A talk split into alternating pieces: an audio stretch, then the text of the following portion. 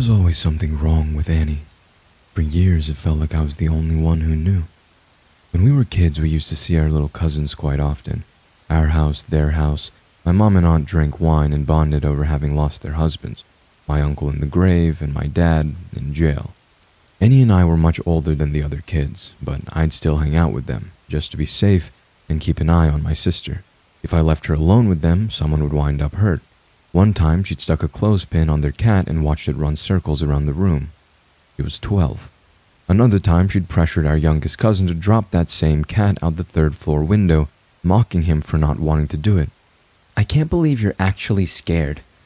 I heard her say. By the time I got up there, my little cousin had let go. The cat was fine, thank God, but my cousin was not. He was traumatized, screaming and crying behind his bedroom door. Annie told mom that she was really sorry and that she'd learned in school that cats could survive such falls. It was all bullshit. Annie had never felt sorry a day in her life, but mom ate it up every time because Annie was her special little girl. After dad went away, our grandfather came over a lot to help mom out. Her dad, as we hardly knew my father's parents. I was very close with my papa. He was probably the person I looked up to most. The man was never in a bad mood, at least if he was, he never showed it. He brought something to that house that had long been missing music, dancing, laughter. He'd teach me things my dad never did, like how to ride a bike or tie a tie, or when mom wasn't home, how to use the power tools dad left dusty in the basement.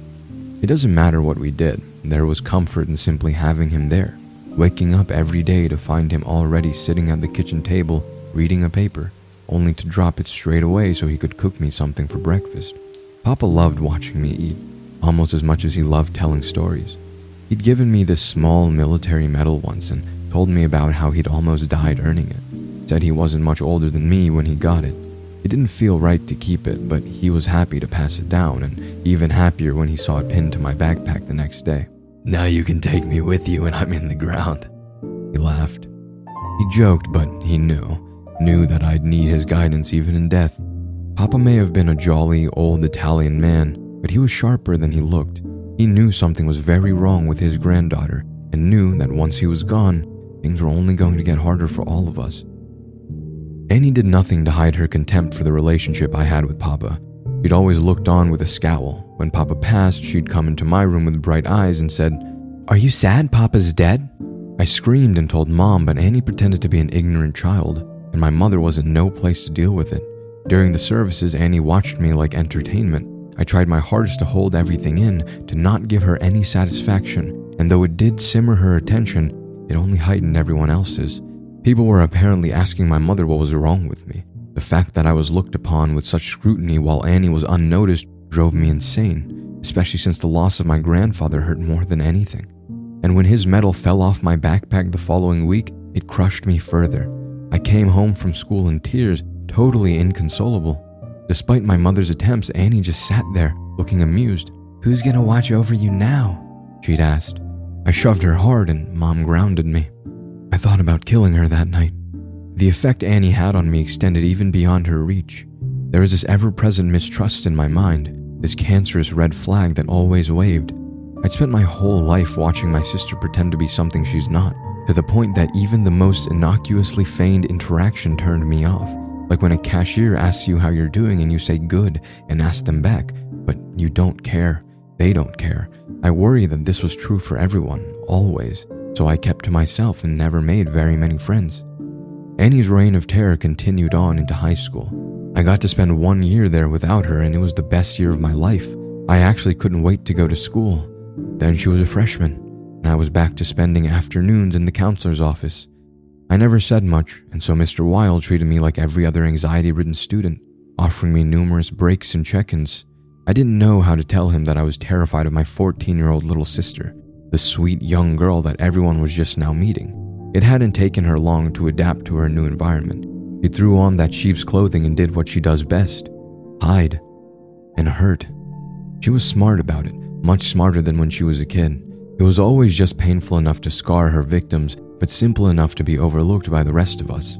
She'd date boys and break their hearts just to take them back and break up all over again. It looked like casual teenage drama, but I knew she was doing it for fun. She'd toe the line with her male teachers, keep her best friend feeling like shit about herself, and tell her other friends that I was abusive toward her. I fucking hated it, and hated more so the fact that I had to let her get away with it. If I pushed, she'd push harder. I had to keep myself out of her mind. Still, the thought of that stupid smirk as she soaked in the pain she'd caused me made me see red. Then I met Miss Harden, the school's new counselor. She'd seen how often I visited the restroom in the past and wanted to get to know me. I wasn't so receptive at first, but Harden never gave up on me. For weeks, I'd meet with her, and in time, I'd opened up. She seemed different. She didn't talk to me from any position of authority or with condescension. It felt like the person she was inside that room was the same person outside of it, which meant more to me than she knew. My red flags went down as they rarely had, so when she asked me one day what I was afraid of, I told her everything. Harden was intrigued, so I kept going. It all came spilling out of me and I couldn't stop. The release gave me relief I had never felt before, until Annie confronted me at my locker.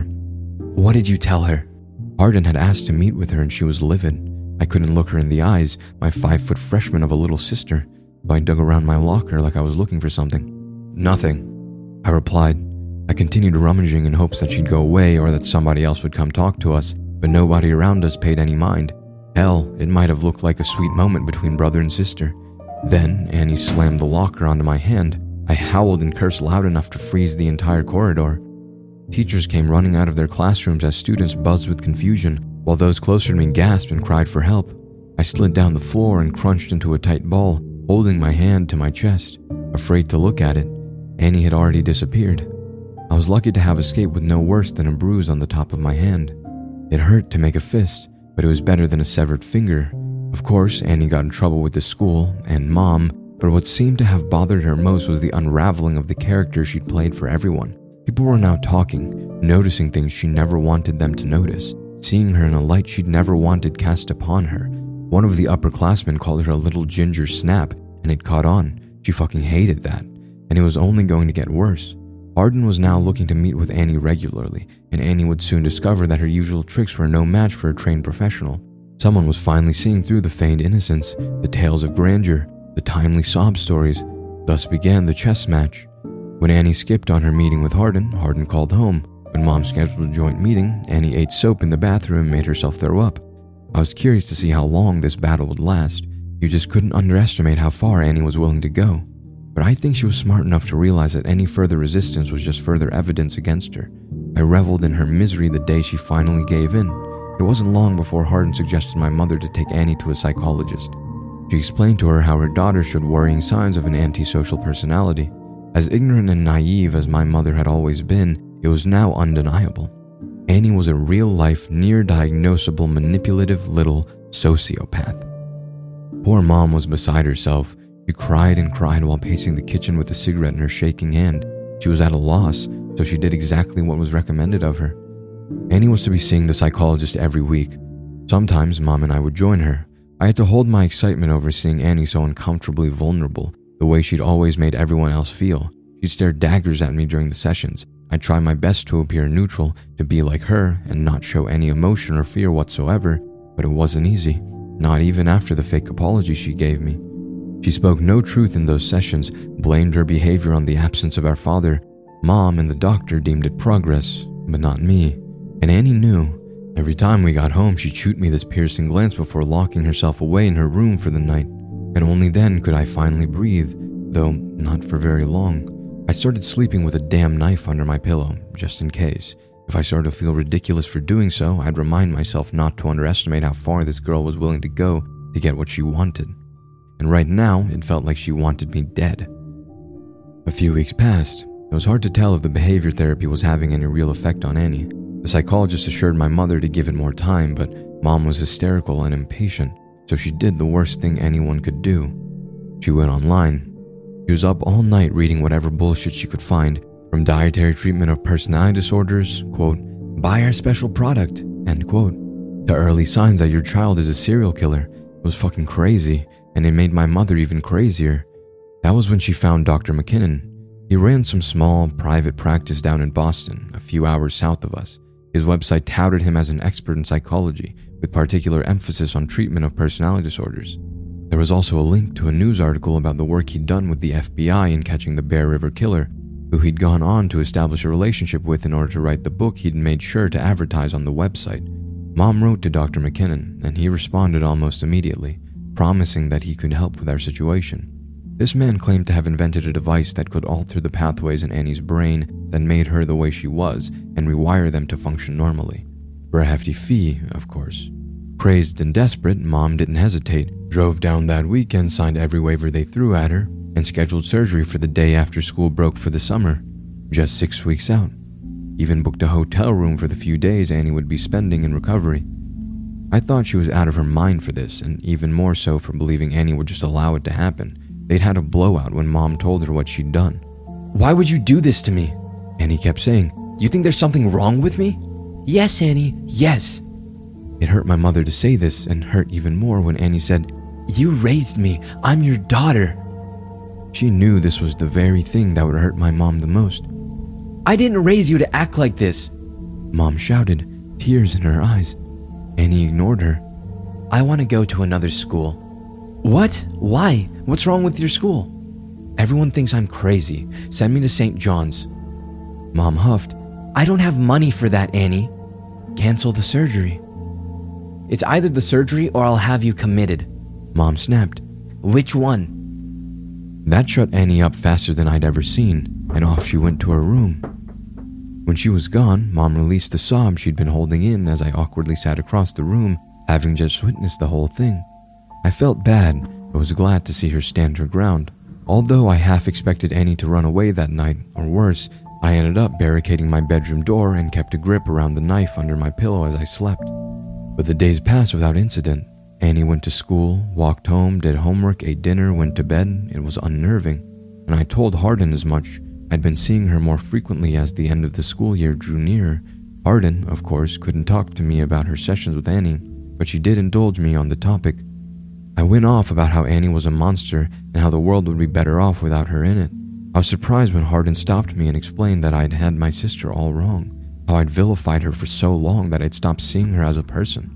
This frustrated me.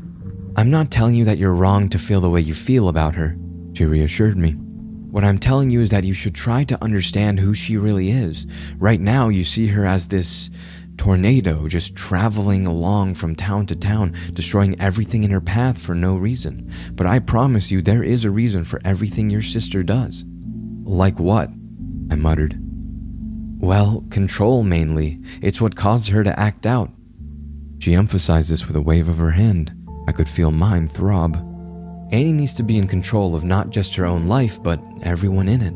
And now, maybe for the first time ever, she's losing a lot of that control. Anything can happen, and that scares her. I rejected this. That's true for all of us, and most people don't do what she does. Harden gave a nod. We're all trying to figure out how to navigate through life, your sister included. Not all of us were given the proper tools to do so. I thought about that for a moment. Did something happen to her? I pressed. Harden stared at me sadly, silently declining to answer. Well, what does she want then? Harden shrugged. These are things you have to ask her. I think you two are long overdue for a conversation. You should really consider doing that soon, especially if the surgery you mentioned does what it's supposed to do. She added with a hint of sarcasm. I wasn't sure I was ready for that conversation.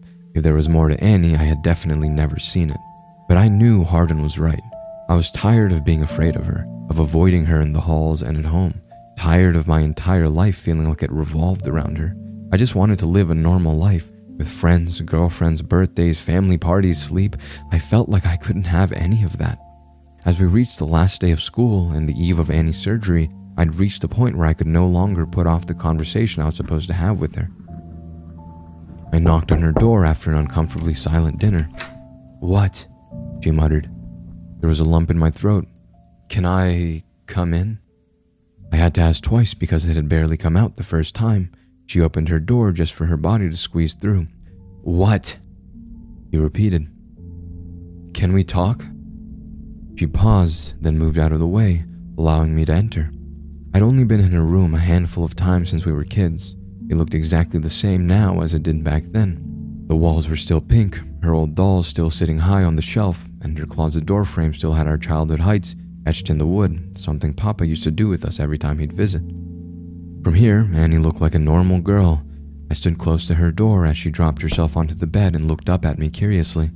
I was sweating, my hand pulsating. I heaved a heavy sigh and decided the best way to do this was to just come right out with what I wanted to say. I want to understand you better. You didn't blink. I don't think you do.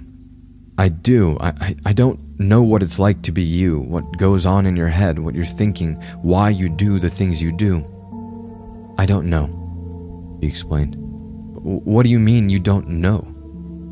Because I don't understand myself either, she said with more force. You treat me like I'm an experiment, and I don't appreciate it.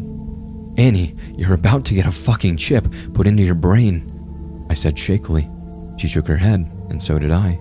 Talking to her could sometimes make you feel like you were the one who was crazy. I continued, You know you hurt people. I know you know that. Do you ever feel bad about it? Of course I do, she said. It was clear that I wasn't going to get any truth out of her. I don't think you do. I think you hate people. I think you hate yourself, that you're different, so you hurt people. Am I wrong? Do you even love me, or mom, or, or do you hate us too? She looked at me like I was missing something obvious. She got up off the bed and approached me, stopping just a foot away. I don't anything, you. I don't anything, anyone. It was probably the most honest thing she'd ever said to me. In the moment, it made my skin crawl. It wasn't until later that I realized how sad of an admission this was. When Mom and Annie left for Boston early that Friday morning, I'd said nothing to her. Despite my doubts in Dr. McKinnon's device, Part of me was still hoping to receive a brand new Annie. With summer vacation now started and the house to myself for the weekend, I'd slept most of my time away, as though catching up on all the sleep lost throughout my life. I had no idea what to do with myself when I was awake. I'd watch TV, pace, eat, lie on the floor. By weekend's end, I'd become so bored and anxious that I did something unexpected. I went into Annie's room, sat right on her bed where some clothes had been left strewn nervous that she'd somehow figure out that I'd been in there. I thought again about who exactly would be walking through the door when they got back the following morning. It kept me up that night. After a few short hours of sleep, I woke early, made coffee that I don't even drink, paced some more, and then waited in the same seat my papa always sat in, staring at the front door as I mentally prepared myself for its opening. By that point, my mind had already been left to wander too far from reality. I'd imagined Annie bursting through to give me a hug and tell me through sobs that she was sorry for everything she'd done. It had occurred to me in that moment that we'd never actually hugged before. Not that I could remember. When the daydream ended, I hated myself for letting her manipulate me when she wasn't even around. I heard car doors slam shut. My stomach sank. A few moments later, the front door opened and they entered as casually as if they'd run to the store. Oh, hi, hon. Mom beamed. Didn't expect to see you there. She dropped her bags to give me a hug and kiss, and then nodded. Annie, come say hi to your brother. I wanted to puke. I could hardly bring myself to look at her. She was still standing by the door, looking bashful. Hi, he mustered. She was rubbing up and down her arm, looking more uncomfortable than I was. Hi, I replied. I finally looked her in the eyes. They looked different. A small patch of her head had been shaved, and I could see the end of the stitches running down her scalp to the edge of her forehead. Mom sighed at our silence and started rummaging through kitchen cabinets. Well, I know it's lunchtime, but I'm making breakfast. Anyone hungry? Can I take a shower, Mom? Annie wondered. Of course, baby. Just be careful. You can't wet your head yet, okay? Annie nodded and quietly disappeared upstairs. Mom waited until she was gone and then hovered beside me as bacon sizzled on the stove. They said it could take a while to kick in, she whispered excitedly, but I think it's already working. I remained silent as she continued with the eggs and bacon. Where's that knife? She suddenly exclaimed, staring at the wooden block on the counter. The biggest slot was still empty. I wasn't planning on putting it back just yet. Despite my mother's optimism, I was going to need to see a lot more. I wouldn't see much in the weeks following. Annie spent most of the time asleep, an expected side effect. He was pleasant but quiet at dinner, uttering please and thank you, but not much else. I've been trying to enjoy summer break as much as I could, shooting pucks out in the driveway, riding my bike around neighboring towns, and even saw a movie with my friend from school. My deal with mom was that I'd stay home during the day while she was at work in case Annie needed anything. I wasn't thrilled about being left alone with her, but I hardly saw much of her at first. Just a couple quick greetings in the hallway, nothing more. Mom was frequently calling to check in, but there hadn't been any issues. Until I shot awake to the booming sound of things crashing against the walls. I ran out into the hall and stood outside Annie's door, listening as more things got slammed on the other side. She was throwing an absolute tantrum. I was about to enter but thought better of it. Then, as soon as it had begun, it was over. Silence. When I called mom to tell her what happened, she told me these kinds of outbursts were expected. Emotional fallout, Dr. McKinnon had told her. I wish someone had told me. Going forward, I was hypervigilant. Thought I'd heard Annie through the walls one day talking to herself. I pressed my ear against it but struggled to make anything out. This would happen again and again, day after day, this very faint whisper among the sounds of gasps and coughs, and each day it got louder, so I stood outside her door again, lost in the white noise of the fans and air conditioners buzzing in the distance, Annie's mumbling creeping from the other door. I wanted nothing to do with her, and yet I was curious, so I knocked. There was a pause. Come in. Her little voice called. She was wrapped in her sheets in the dead summer heat, with only her face poking out. Hi, she whispered as I stepped in. I stood right by the door, just as I had the last time she let me in. Are you okay? I asked half heartedly. Her face immediately scrunched up in a way I'd never seen it. No. She squealed as she shook her head and started to cry. I tried not to show how good it made me feel to see her suffer. She got louder, so I approached the bed. What's wrong? I asked as I stood awkwardly over her. I don't like this. She choked through sobs and sniffles. I don't like it. I, I don't like it. She reached for my hand and kept repeating herself. I was stunned. It's okay, I said, but didn't really mean it. As I sat there holding her hand for a while, uttering fake assurances, not really caring, I wondered if the way I felt in that moment was the way she'd always felt. If so, I didn't really envy her. Later that night, it was Annie who knocked on my door. She slipped in like a cat, crawling up onto my bed and sitting there with her legs crossed. It was fairly muggy, but she was still in a hoodie and sweatpants. Sorry about earlier, she said. It's fine. It's not fine. Uh, I know you hate me. You don't have to act like you don't. I just wanted to tell you that you were right. I hate myself too, and I was jealous of everyone. You asked what it was like to be me. She began. My ears perked. It's like being a ghost, floating around, lost. You don't remember who you are or what it was like to be alive. You just exist. And nobody even knows you're there. And when they do see you, they get scared. They don't want you around, so you stay in the background and watch everyone live their lives. It's not fair, so you mess with them for attention because you're bored, beyond bored, because for just one second, their screams make you feel like you're real. You chased that feeling. I was blown away, unsure how to respond. I just sat up against my headboard in awe. The knife under my pillow was showing for a second before I shuffled to cover it. Wow, I wish you could have told me that a long time ago. But I don't hate you, Annie. I'm afraid of you. This hit her in the gut. She wrinkled her face, and I worried she was going to cry again. Instead, she took a deep breath and smiled, like a switch had been flipped. Can I throw you a birthday party? She suddenly blurted. I was confused. My birthday is in two months. I know, but can I do it anyway? I, I want to do something nice for you, please.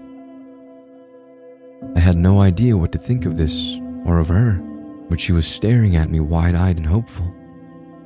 Okay, I said, annoyed. She clapped her hands and thanked me with a giant grin on her face. Later that afternoon, Mom took Annie shopping for decorations and a cake, which felt ridiculous to me. When they returned, they kicked me out of the house for a while so they could decorate.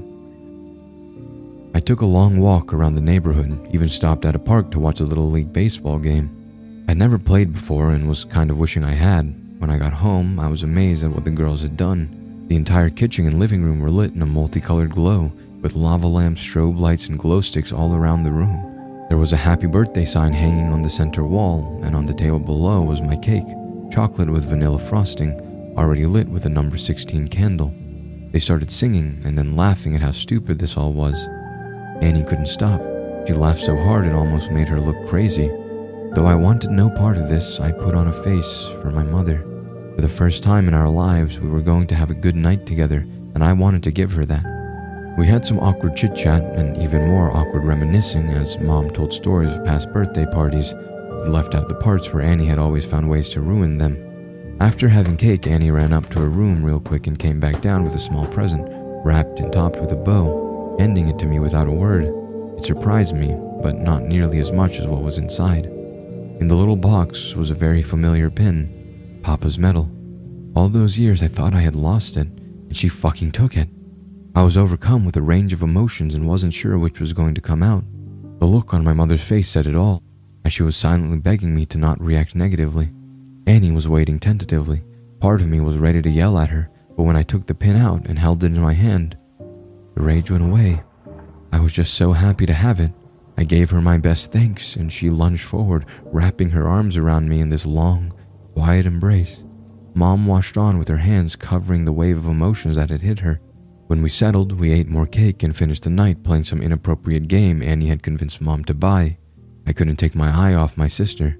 I wanted to catch her in an unsuspecting moment, just to see if the mask would show itself. When her attitude suddenly shifted to a somber state, I couldn't tell if it was due to my watchful eye or if it was just another instance of emotional fallout. I'd heard Annie again that night, quietly crying herself to sleep.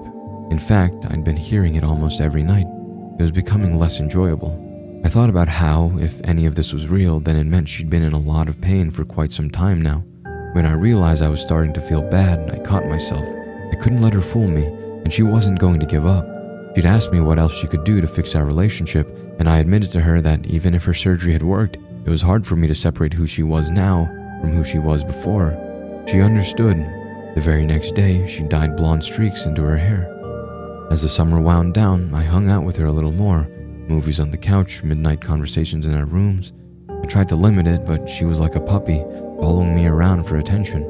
For all the questions I'd used to have for her, she'd had that many more for me.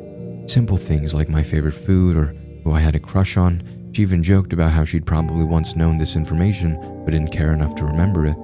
I was starting to get tired of playing along, so I put her on the spot and asked about the nightly crying. She seemed hesitant at first, but then she explained that she can never fall asleep anymore because images of all the pain she's caused keep her up at night. She said every time she thought she'd remembered everything, something new would pop up. I nearly rolled my eyes, but that small sliver of hope in the back of my mind made me tell her that if it were ever truly bad enough, she could just knock on the wall three times and I'd come to her room and sit with her. She thanked me with another long hug, and I'd hoped to not deal with it anytime soon. She knocked that very night. On the final week of the summer, my one friend invited me to go to his family's lake house. Mom wasn't sure she wanted to leave Annie home alone yet, but both Annie and I assured her she was fine by now. I guilted Mom over how I'd hardly done anything that summer, and that worked. I was gone for five days of jet skis, hot dogs, and fireworks. I told my friend everything that had happened that summer, probably more than I should have. I should have invited her too, he joked. I told him if he had, he'd probably have accidentally drowned by now. When the week ended, they dropped me back home. It was midday and mom would have already been at work. I couldn't imagine how often she checked in on Annie, but when I got inside, she was nowhere to be found. I called out, but nothing. I checked upstairs, even opened her door to see if she was sleeping. Still nothing. Then I heard the strange buzzing sound coming from downstairs. I followed it to the basement door. It was locked. I banged on it and called Annie's name. The buzzing continued, then I heard this painful, horrific scream. I started punching the door repeatedly, shouting. I didn't know what to do. I kicked the doorknob over and over until the door cracked at the hinge. When I got it open, I skipped down the stairs and rounded the corner to see Annie with her head on Dad's workbench. She was holding one of the power drills, with a drill inside her head where the scar had been unstitched. Right above where the chip had been placed inside her skull, blood was splattered everywhere. I want to go back, she shrieked. I want to go back. Annie was rushed to the hospital where she'd stayed for a while. She hadn't punctured too far, but they wanted to keep an eye on her. When she was released, Mom brought her right back to Dr. McKinnon, who was in awe over what his patient had done.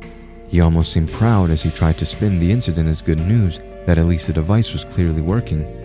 Mom wasn't so thrilled. She was hoping for a way to lessen its effect on her poor daughter, to which he could only offer medication. Much like her previous doctor had said, McKinnon explained that Annie needed more time, that she wasn't just learning how to live with those around her, but with herself as well. He reminded us that she was feeling her entire life's worth of guilt and shame, and said that the best thing we could do for her now was to help her heal and maybe keep a closer watch in the meantime. When we got home, Mom found Annie another therapist and transferred her to a new school. Annie was going to go to St. John's Prep after all. Mom had to dip even further into whatever we'd had saved, but she wanted to keep Annie as happy as possible and figured a fresh start was in order. This, in addition to the medication, calmed Annie down a bit as we got ready for the new school year. I hung out in her room with her through the final days of summer break just to keep watch. I was told not to talk about the incident, but Annie was the one who brought it up. She'd suddenly asked me how I lived with my remorse. I didn't know how to answer that. It seemed like something for her new therapist, but I told her the best thing she could do was learn from it, to just be better today than she was yesterday. It was corny and not nearly enough, but she thanked me. Then she asked if I loved her. Not yet, I said honestly, but I'd like to someday. And I meant it. She hugged me anyway and said, I'd like that too. She was happy enough to leave it at that. On the morning of the first day of school, Mom and Annie were up and moving pretty early, which meant I too was awake. St. John started earlier than my high school, so they were ready to head out the door before I'd even had breakfast. Mom grabbed her keys off the table and kissed me as I crunched cereal. Annie was standing by the door in her new uniform. Don't forget to lock the door, okay? Mom said to me. Have a good first day. Hey, the knife showed up. She paused at the sight of it. I'd finally put it back into the block that morning. It was in the drawer. I lied. Mom laughed it off and said bye. I looked up to wish Annie good luck, but she'd already had her eye on me. I worried that she could tell I was lying, or that she'd seen the knife in my room that day, but she was smiling. She said bye, and the two of them walked out. In that moment, I was actually really happy for my sister and for her new friends who'd have no idea who she used to be. None of that mattered anymore. Annie was a normal girl about to live a normal life, and I was going to live mine.